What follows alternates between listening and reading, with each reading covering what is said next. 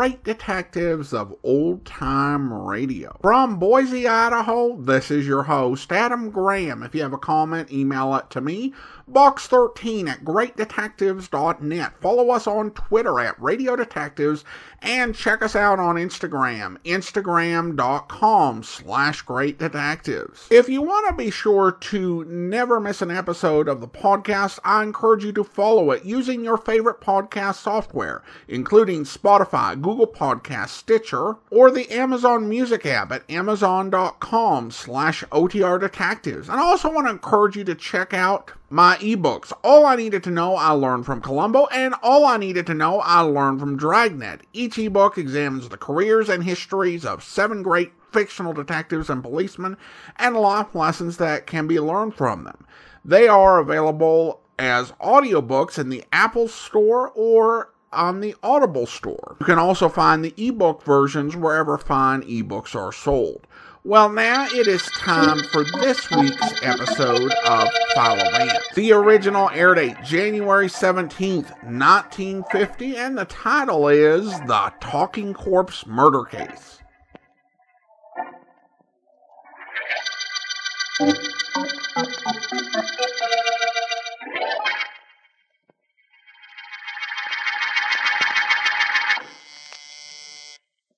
Yes? Mr. Vance, there's a lady to see in the outer office. She has no appointment. Will you see her?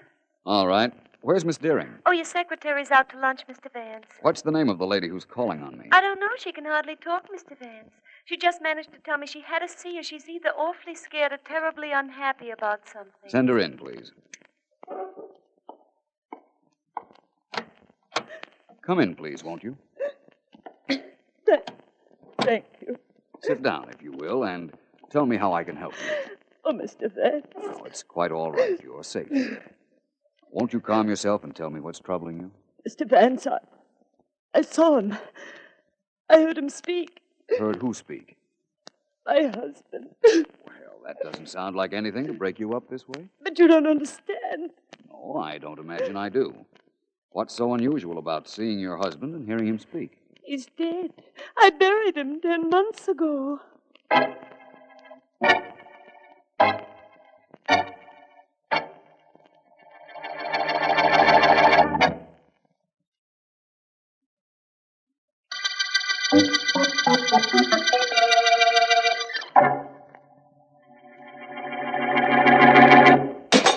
Stop that, Flo. Stop it. I'll stop it. I'll stop it when this plate cracks against your head instead of the wall. You little devil. I Keep ought to. away from me. Keep away from me, George. I'll let you have it with this lamp. You wouldn't do that to your ever loving husband now, would you? Would I? You bet I would. Take your hands off the lamp, sweetheart. I'm sorry. I didn't mean to talk to you the way I did. Honey. Honey, uh, honestly, I didn't mean to. George, why do you do things like that? Honey. Oh, George. George, how'd a girl like me ever get tangled up with somebody like you, huh? How? Put your arms around me, Flo. That's the way. No, darling. That's me. And honey, that's you. Put darling and honey together. What have you got? Us. What a combination we are. We're either making love or making war. Married six months and not a dish left in the place. I've thrown 'em all at you. Your aim is bad, honey. With a dish, maybe. But it's pretty good with a gun. And I got a gun. Only, darling, don't ever make me use it on you. I'll miss you so.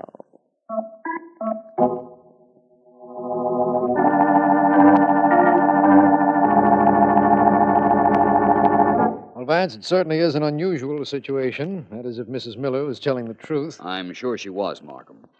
I know it's no case for a district attorney, and I didn't come here to talk to you about it professionally. I am interested in your reaction, though.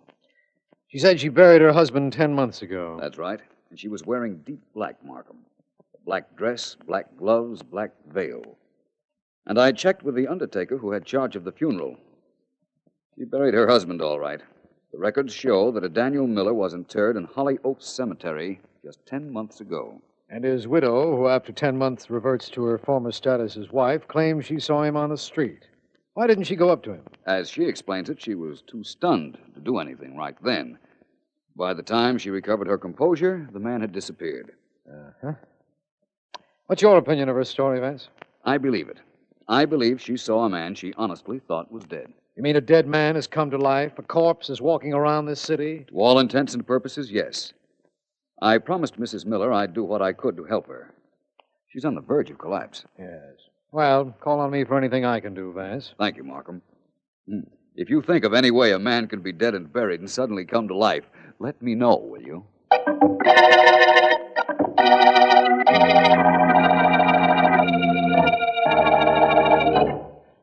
Now, you two men know what I want you to do. Look, Mrs. Miller, you told us, didn't you? What do you think we are, dopes? Uh, she might be right. Ah, we're always agreeing, always agreeing with everybody all the time. That's my brother. That's right. Yeah, that's what I mean. Okay, Mrs. Miller. You gave us the picture of your late husband. We got it. You told us where you think you seen him on the street. We got that too. We'll stick around that street corner till we see a guy who looks like the picture.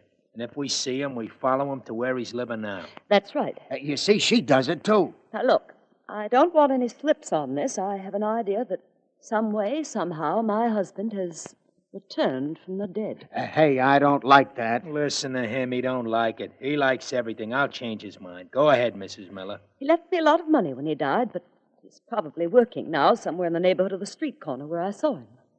I want you to find him. Okay, so we find him. Then what? He was dead once. See to it that he returns to his former status. Uh,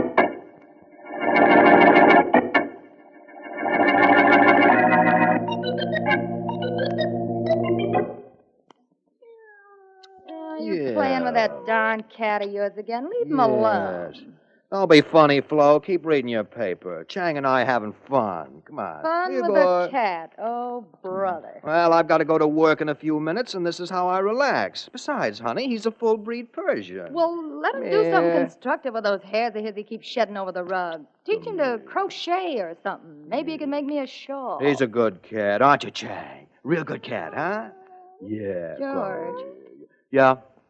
You never told me What's the anything about where you came from before you married me. I was found in a cabbage patch. Don't get cute. On you, it Come don't look good. Yeah. I have been Attaboy. thinking about this for some Here, but time. here's some string. You know, I don't Here. know a darn thing about what you were before we Mm. were married. What about it? Don't talk to me like that. I'll bounce an ashtray off your head. Now, look, honey, we said there'd be no we more. said there'd this- be no What? more battling if you talk to me the way I'm entitled to be talked to. Kid, let's understand things. I'm your husband. I think you love that cat more than you do me. Every time I think of you feeding him and brushing him, I could. Darling. Oh, honey, let's not fight. What were we fighting about, anyhow? You see, it isn't important. You don't remember. Now, come on over here, huh? Okay. Get that lap of yours ready. All right. Ah, here we are. Ah, now I know why we fight. Yeah? Well, tell me. It's so good making up. Like this.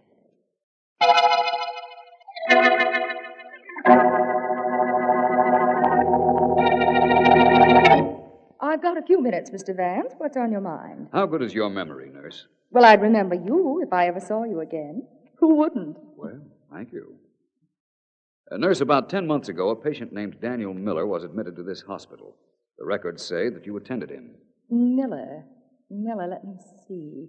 Appendectomy? No. Tell the truth, I don't know what he was in here for. His wife told me that he was in this hospital a few days before he died. But he was removed from here at his own request and died at home, as I understand I it. know the man you mean. Short, medium weight, dark hair. I've never seen him. Oh, well, anyhow, I know whom you mean, Mr. Vance. I remember him very well. Raised quite a rumpus around here about going home, and we finally let him. What was the matter with him? Do you remember that? Yes, I do. He'd been poisoned. Poisoned, eh? Well, that's something I didn't know. Accidentally, would you say?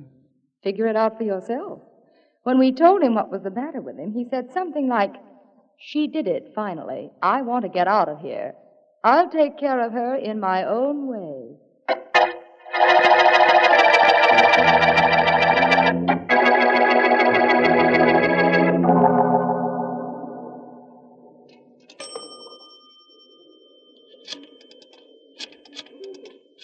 The door to boot, Joe. You want the whole world to hear what we tell Mrs. Miller? It's okay with me if they hear. Nah, everything's okay with you. Close the door. Sure, sure. Only it's a tight squeeze. There. Hello? Mrs. Miller, Yes? you know who this is? Yes. Go ahead and talk. She said talk, so talk. Shut up. What? Oh, not you, Mrs. Miller. Listen, we think we spotted the guy you want. Where is he? Well, that's a problem. We spotted him coming out of a building just now. Only he disappeared into the crowd before we could tail him. Oh. We'll get him tomorrow morning, sure. That is, if he works in the building, which he probably does. All right. Uh, sorry you lost him, but tomorrow will do.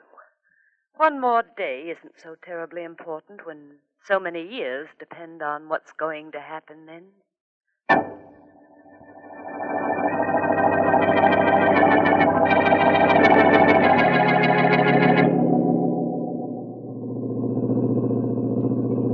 Thanks for getting me official permission to investigate the grave of Daniel Miller, Markham. No trouble, Vance.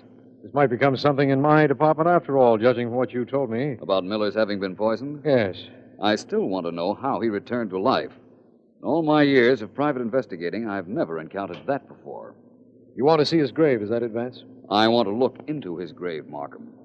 I've talked over the phone to the man in charge of the cemetery, and he'll take us out to the spot where Mr. Miller is buried. All that we need is for it to be raining, and this would be a perfect setting. Late at night, a cemetery, a corpse that walks and talks. What else do we need? Eh? Some idea as to how this case will end. It would all be so simple if only Mrs. Miller were lying about seeing her husband. She wasn't. I'll personally guarantee that. Well, let's go. The cemetery caretaker said he'd meet me here at the gate. Do you see him? No, but then I can't see anything at all. what was that? Well, let's make it who was that. I'll feel better about it. Hey, who are you? Where are you? Right here. Scared you, didn't I? Yes, you certainly did. Why aren't there any lights on around here? The people we got around here couldn't see very good if there was lights. Well, Markham, you know what they say about a foolish question. Yes, remind me to apologize to the tombstones as we pass. Now, look here, you. Uh, We're the tr- name is Mort. Rather appropriate, too, in view of this setting. Huh? Mort means death in French. He does? Well, uh, what do you know? Uh, you must be Vance and Markham, you two, right? Were you expecting anybody else? Nobody I could talk to. Uh, come this way, please. I'll show you the grave you're looking for. Uh, Daniel Miller, right? Right. That's correct. Well, he ain't very important around here. Only two autos at his funeral. Now you take that grave over there. There's a man who should have been glad to die. At 22 autos, and the speech has lasted two hours. In the rain, too. Doesn't it always rain at funerals? Mm, only seems like it does. Now you take this grave over here. Kind of like this and like that. It wasn't Excuse exactly me, what Mort, but who were in the automobiles at Mr. Miller's funeral? In the two cars? Well, uh, there were a couple of men from a lodge he belonged to in one, and his wife was in the other. Crying her eyes out, she was. Uh, she did pretty good for the guy. Uh, fact is, I ain't seen better crying this year. Where is the grave? A man in a hurry to get to the grave now. That's a good one, eh? Yeah. Well, it's right here. I dug it up like you told me to. Only I didn't touch anything. Why not? I wasn't told to. And besides, I wouldn't even if I was told to. I'm uh, superstitious. Markham, mark this day down in the book. We have now heard everything. Well, we've got a job to do. I'm going to hop down into that grave. I wouldn't if I was you. Why not? On account of a lot of reasons, only one of which is important. And that is? There ain't no casket, there ain't no body, there ain't nothing in there. What? That's right. I dug up the grave like I was told to do, but I could have saved myself the trouble. Somebody else must have wanted what you fellas wanted and beat you to it. That grave was empty.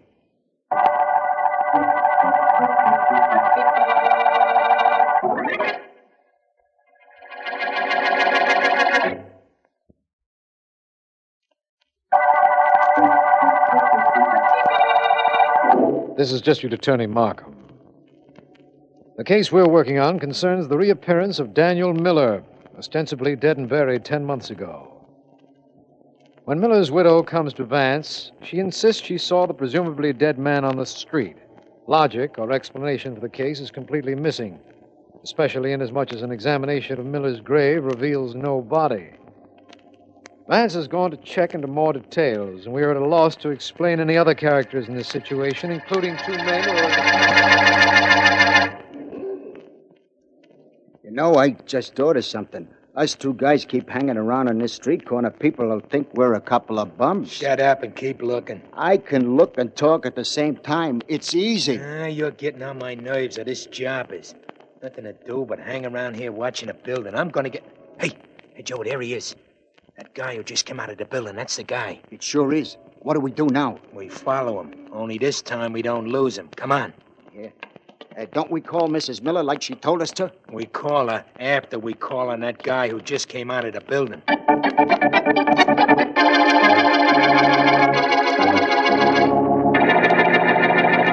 The shot came from this house, officer. I heard it. I, called the police right away. Who lives here, do you know? Of course I know. I live next door, don't I? Mr. and Mrs. Ward live here. Came to live here just after they were married about eight months ago. Fight? Used to fight all the time, day and night. Day and night. I've never Uh, seen any- front door's open. Come on in. Hello there. Anybody home? Anybody home? You see, there's nobody home. Can't blame his wife for not staying home much. Can't blame him either. She had the temper. She's always flying off the What's handle. in that room there, do you know? Oh, with the door closed? Yeah. That's probably a bedroom. Is my house. All these one-story bungalows built just about the same. Just about, I'd say. You take that I'm room- going to take a look in that room. Uh, I- I'll go with you. I'm not afraid of anything, as long as you're here. That's real brave of you. Now, just a second while I take a look in here. Oh, uh, oh, that's a cat. Close the door. Close the door. I can't stand cats. I've never been able to stand cats ever since I was a little Did, boy. I'll never did forget. you, uh, did you see what was next to that cat?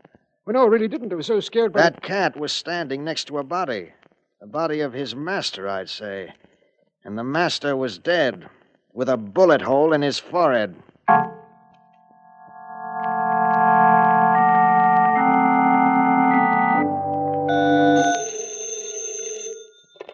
Hello, Philo Vance speaking. This is Markham Vance. How many cases have you helped us solve, Vance? Why, I don't know. Why do you ask?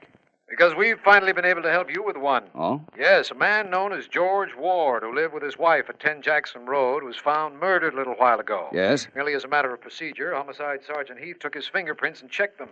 He found that George Ward is really Daniel Miller, the man you've been looking for. Well, that's very interesting.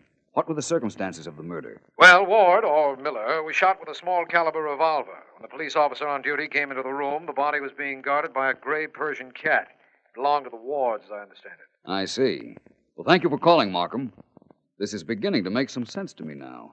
It is? Definitely. I believe I know what happened to Daniel Miller ten months ago, but I'm not sure.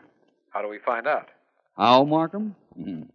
Why, by finding out who killed George Ward, of course.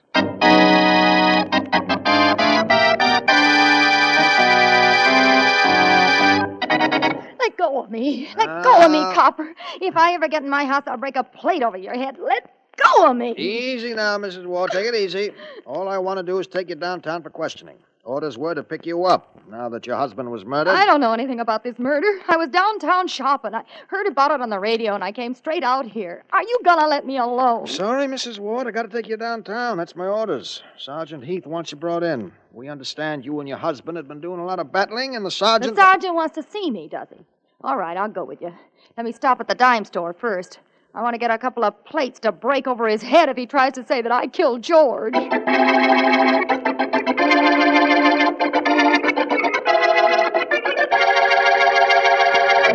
Okay, Mrs. Miller. You heard the radio. Guy named George Ward was killed. That was the guy whose picture you showed us. It sure was.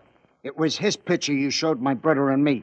We followed him to his house, a bungalow, and then we knocked him off. And uh, now you want to be paid. That's right. It ain't wrong, lady. Shut up, you. Everybody tells me to shut up. Now look, you two followed orders. You did as you were told. But how am I going to be sure the man you killed was my former husband? Oh, dear, this black dress. I could get you a wisp room, lady. Never mind. You got a point there, Mrs. Miller. You couldn't be sure that Ward and your husband was the same guy. Suppose we wait till tomorrow when you see the pictures in the paper. That ought to be proof enough for you. Sure it should. Hmm, Sounds all right. Suppose you two come around here tomorrow night and I'll. Nothing doing. Uh-uh, nothing doing, lady. Why not? I don't know. Ask me brother. Well, why not come around here tomorrow night? I'll, I'll pay you then. Mrs. Miller, by tomorrow night, you could be a thousand miles away from here. You got what you want. You're really a widow this time. All the dough the guy left, you know you can keep now. You don't have to worry about his ever coming back and throwing you out on your ear. You're pretty smart, aren't you? We sure are. I'm smart enough to know the score. No, lady, you're going to have company until them papers come out. Joey and me, we're staying here. I won't have you in my house. I'll have you thrown out. Sit down, lady. Well, uh, you you pushed me. You you dared to push me. Why why I could have the both of you. You'd go to the chair too, Mrs. Miller. You hired us. Remember it. Oh, expecting somebody? No, Well, get rid of whoever it is. Yeah, get rid of him. both of you stay here. No, no, I'll go to the door, and I'll stay right behind it in case you get cute. Come on. I'll uh, stay here, huh? You want me here? That's right. All right, Mrs. Miller. Open it up. Mr. Vance. Good evening, Mrs. Miller. I believe I have some news for you. May I come in? Not right now. I'm busy. It won't I- take a minute. There we are.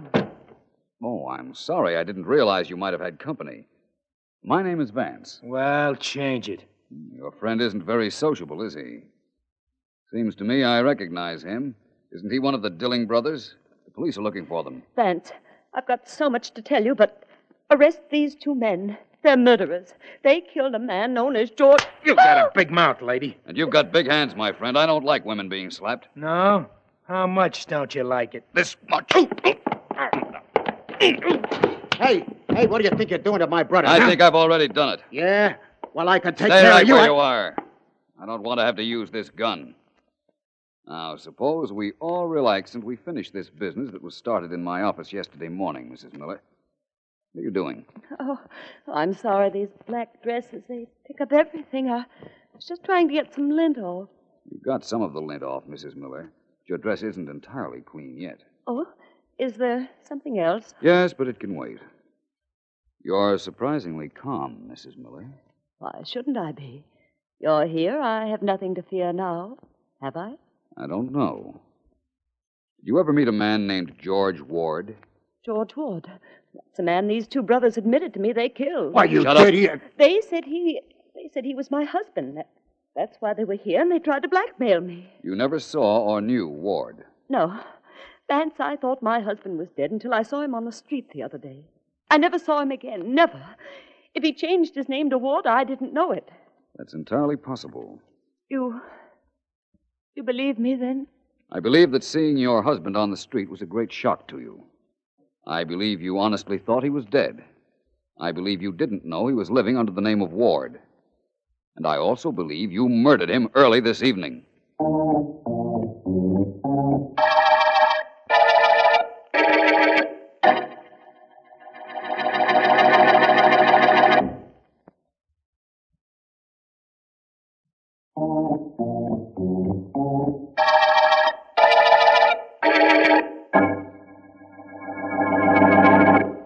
Markham, you're entitled to an explanation of this case, and you're going to get it. The entire explanation. Will you tell him, Mrs. Miller? You tell him. You're the genius. Well, ten months ago, Daniel Miller left a hospital knowing his wife had tried to murder him by poison. He went home and bribed an undertaker to bury an empty casket. That was to fool his wife, who was not in town at the time, but returned in time to go to the funeral. Oh, that's what he did, eh? Sure he did. But I got him just the same. I had to kill him. You hear me? I had to. I couldn't stand him when he was married to me, but it was worse when he was married to another girl. And I'd kill him again if I got the chance. I, I'd kill him again. Better again. take her out of here, Burke. Right, Mr. Markham. Come on, you. Let's get going. You'll never send me to the chair. I'll say I'm crazy. I'll, I'll say I'm insane. They'll, they'll never be able to kill me for what I've done. Come on, out. You only think you. Well. Well, Vance, where were we? We were talking about how Miller had himself buried in an empty casket, which he later reclaimed. Yes, yes. What happened after that? Daniel Miller then disappeared and adopted the identity of George Ward, marrying another girl and starting an entirely new existence. Uh huh. Then Mrs. Miller saw him on the street and realized he wasn't dead and might show up at any time to either accuse her of attempted murder or throw her out in the street. So Mrs. Miller went to you. That was a mistake. But she was so confused at the time, she couldn't even talk, much less think. However, she realized later she had to keep away from me, and she did, and hired the Dilling brothers to wait on the corner where she saw her husband and try and follow him to his new home. As I understand it, they did. Then later came back to Mrs. Miller, who they insist didn't know where her husband was living. Vance, the Dilling boys wanted to be paid for the murder. Why didn't you think they did it? I was sure Mrs. Miller did the job. You see, what happened was this. When the Dillings spotted her husband, she was watching them. She followed them in a cab while they were following her husband. Sounds like a parade. Mm-hmm. Uh, that's how she found out where Miller was living, eh? Yes. You reason that she got into the house before they did, by the back door probably, and killed Miller. The Dillings found the husband dead, but they tried to get paid regardless. Exactly. Yeah. We have Mrs. Miller's confession, of course, but I knew she was guilty because I saw that on her black dress there was a long gray hair. A hair that could only have come from a Persian cat. Of course, the Persian. cat. Now, you had told me that the man who was murdered had a Persian cat. Yes. Well, the combination of circumstances couldn't be coincidence. Your laboratory has a hair from that cat and from Mrs. Miller's dress. I'm sure they'll match. I'm sure you're right, Vance. Just as I'm sure Mrs. Miller has reached the end of the line. And we've reached the end of the talking corpse murder case. ありがとうございました。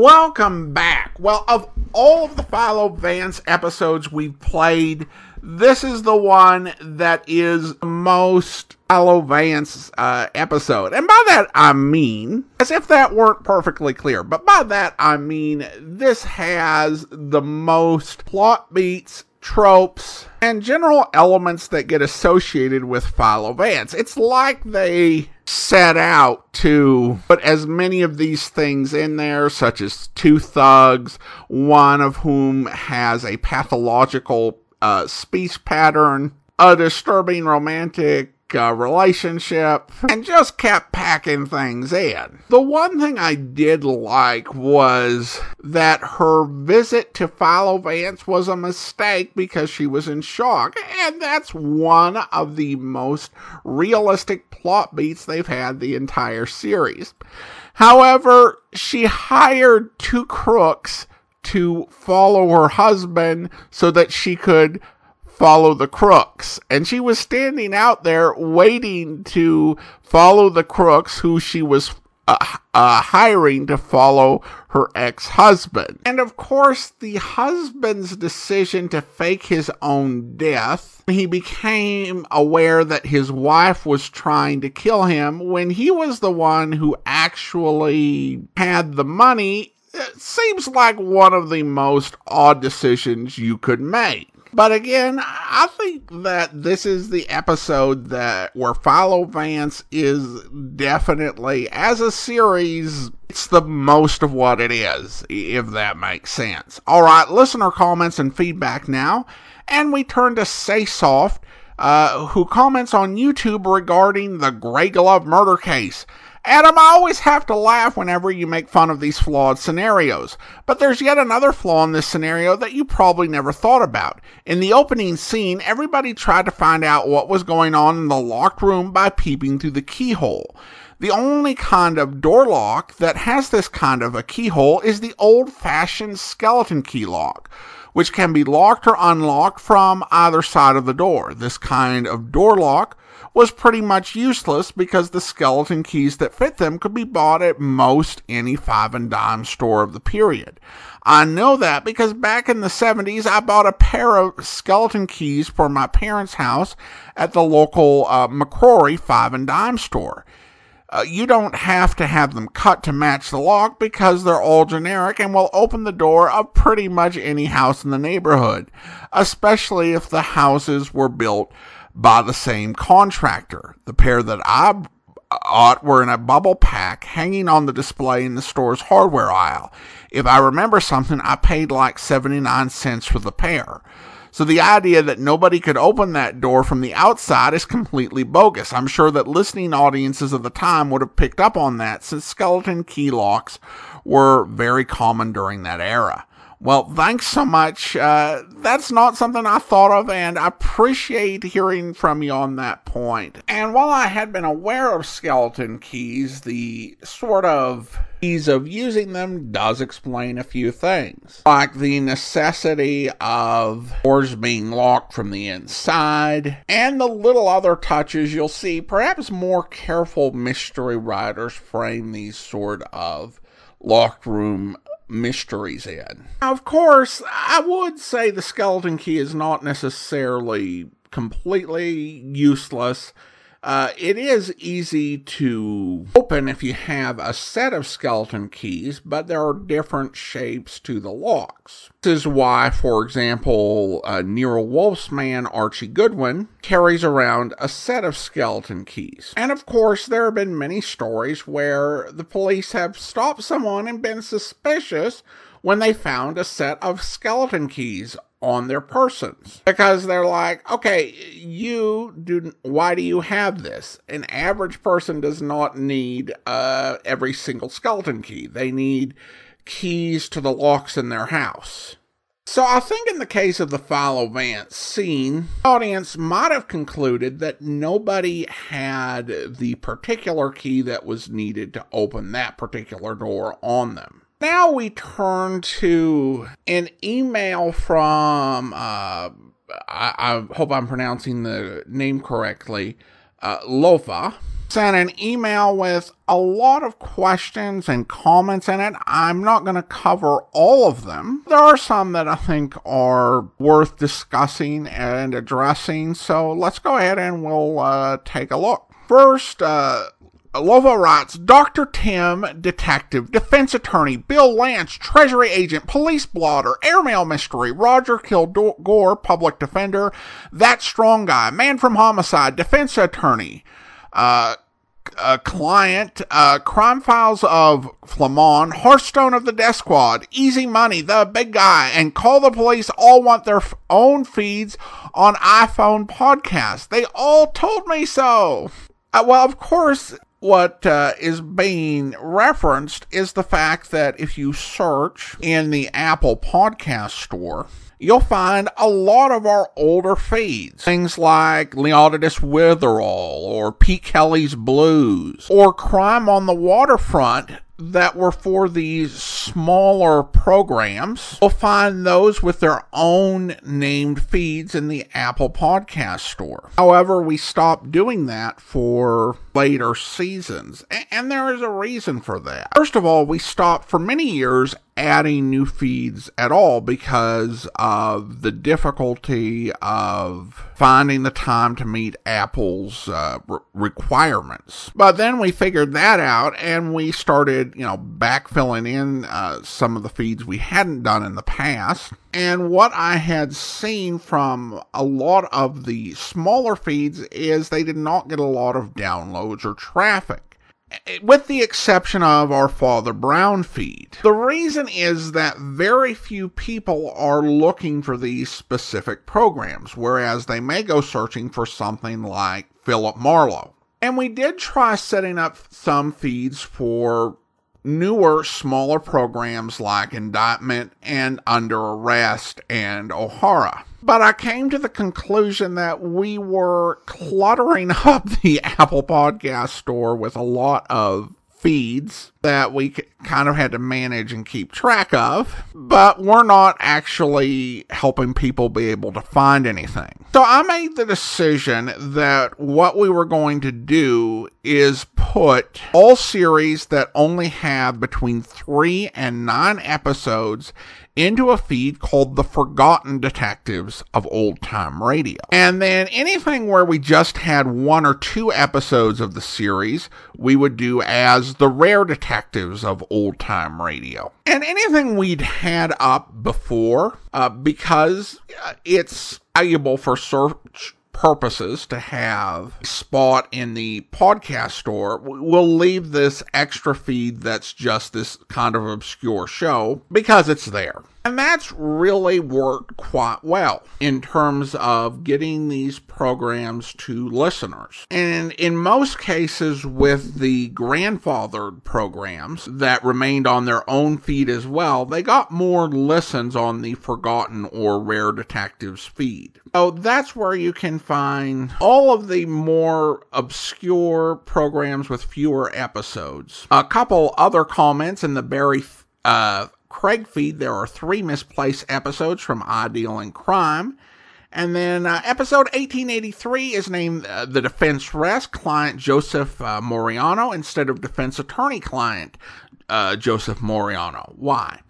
Uh, well, uh, those two questions on the Barry Craig feed, those are not actually an error. They're kind of bonus episodes since William Gargan starred in both series. So I included I Deal in Crime uh, in the Barry Craig feed. For the defense attorney Defense Rest, the series starring Mercedes McCambridge was originally presented as a pilot for NBC, and it was presented under the title The Defense Rest. And then uh, when it was picked up by ABC, ABC ran it as Defense Attorney. So that was for the NBC pilot. Uh, and then, could you please create a list or something that says which year uh, or which season a series was played in? Uh, what we are actually doing right now is we are creating season feeds, or volume feeds, I should say. And uh, we've got volume one uh, out right now, volume1.greatdetectives.net. We're getting towards the tail end of season two, and then we'll post season three. And so, volume one will contain seasons one through three, volume two, seasons four through six and so on with each volume containing three seasons. So, as we build that out, listeners, if they want to go back, listen to a past season, they can kind of listen to it in the same way that the original listeners did. Also, been adding commentary for each season. So, you can check that out over at volume1.greatdetectives.net, and I hope that will the listener's needs on those points. And then uh, the email goes into some other things I won't get into because it's a bit political. But uh, in a follow up, Lofo writes, uh, I'm so thankful for you not caving to trolls' mean comments and sticking by your idea on how you would like it and being so open to hearing criticism provided it's constructive. So very many podcasters seem, as you pointed out in one episode I listened today, not to uh, start a podcast for the right reasons, or they did, but caved to social pressure to conform and ended up with an end result that they don't feel too much for and quit. I suspect those two reasons are behind why there are so many dead podcasts out there. I wish you at least 10 or more years. Well, thank you so much. There are a lot of abandoned podcasts out there, and there are a lot of reasons uh, behind it. I've abandoned a few podcasts, and usually it's been because I've not been able to get an audience for that particular project. That's a big reason, for example, why I stopped doing the Classic Comics podcast, and others because of a lack of time, which was also part of the reason why I ended the Classic Comics podcast, because I knew if I were going to do like all of the promotion and cross uh, promotional work that would it would take to build that podcast up, there there just was not enough hours in the day. So there's a lot of reasons why I think that they get abandoned. I I think that folks who expect that you know you pick a popular topic and start talking about it and you're going to have success not really the way it works. I think was what I was uh, referencing in that conversation. I think the key to any success in producing content, whether you're talking about videos or podcasts, is just having that passion for the topic and a willingness to keep going through some difficult uh, times in terms of actually getting an audience. And it's very tough in today's environment. I think in many ways I was blessed to have started when I did because the podcast space hadn't become so overcrowded. And it was possible for folks just to discover the podcast through searching. So it's a lot of work. And I, I can totally understand some folks just you know, recording a bit and deciding, you know, I don't think that this is something I can really put this much time into. It's always, uh, always a decision. But thanks so much for the email. And now it's time to thank our Patreon supporter of the day. Thank you to Adele, Patreon supporter since April of 2021, currently supporting us at the rookie level of $2 or more per month. Thank you so much for your support. And that will do it for today. A reminder if you want to be sure to never miss an episode, I encourage you to follow this podcast using your favorite podcast software, including TuneIn, Stitcher, Spotify, or the Apple Podcast app. And if you are enjoying this podcast on YouTube, be sure to like the video, subscribe to the channel, and mark the notification bell. Next Tuesday, we will be bringing you Michael Piper, Private Detective, and next Thursday, we'll be back with another episode of Philo Vance. But join us back here tomorrow for the last episode we have of John Lund as Johnny Dollar, where. Yes, I am, Mr. Dollar. Lieutenant Hanks, Milwaukee Police Department. Oh, I'm glad to know you, Lieutenant. What's on your mind? I've been in touch with the Home Office of Washingtonian Life. They told me you were on your way out here to see Joe Martin. Yeah, that's right. Why? Well, you got here a little late. He's been murdered.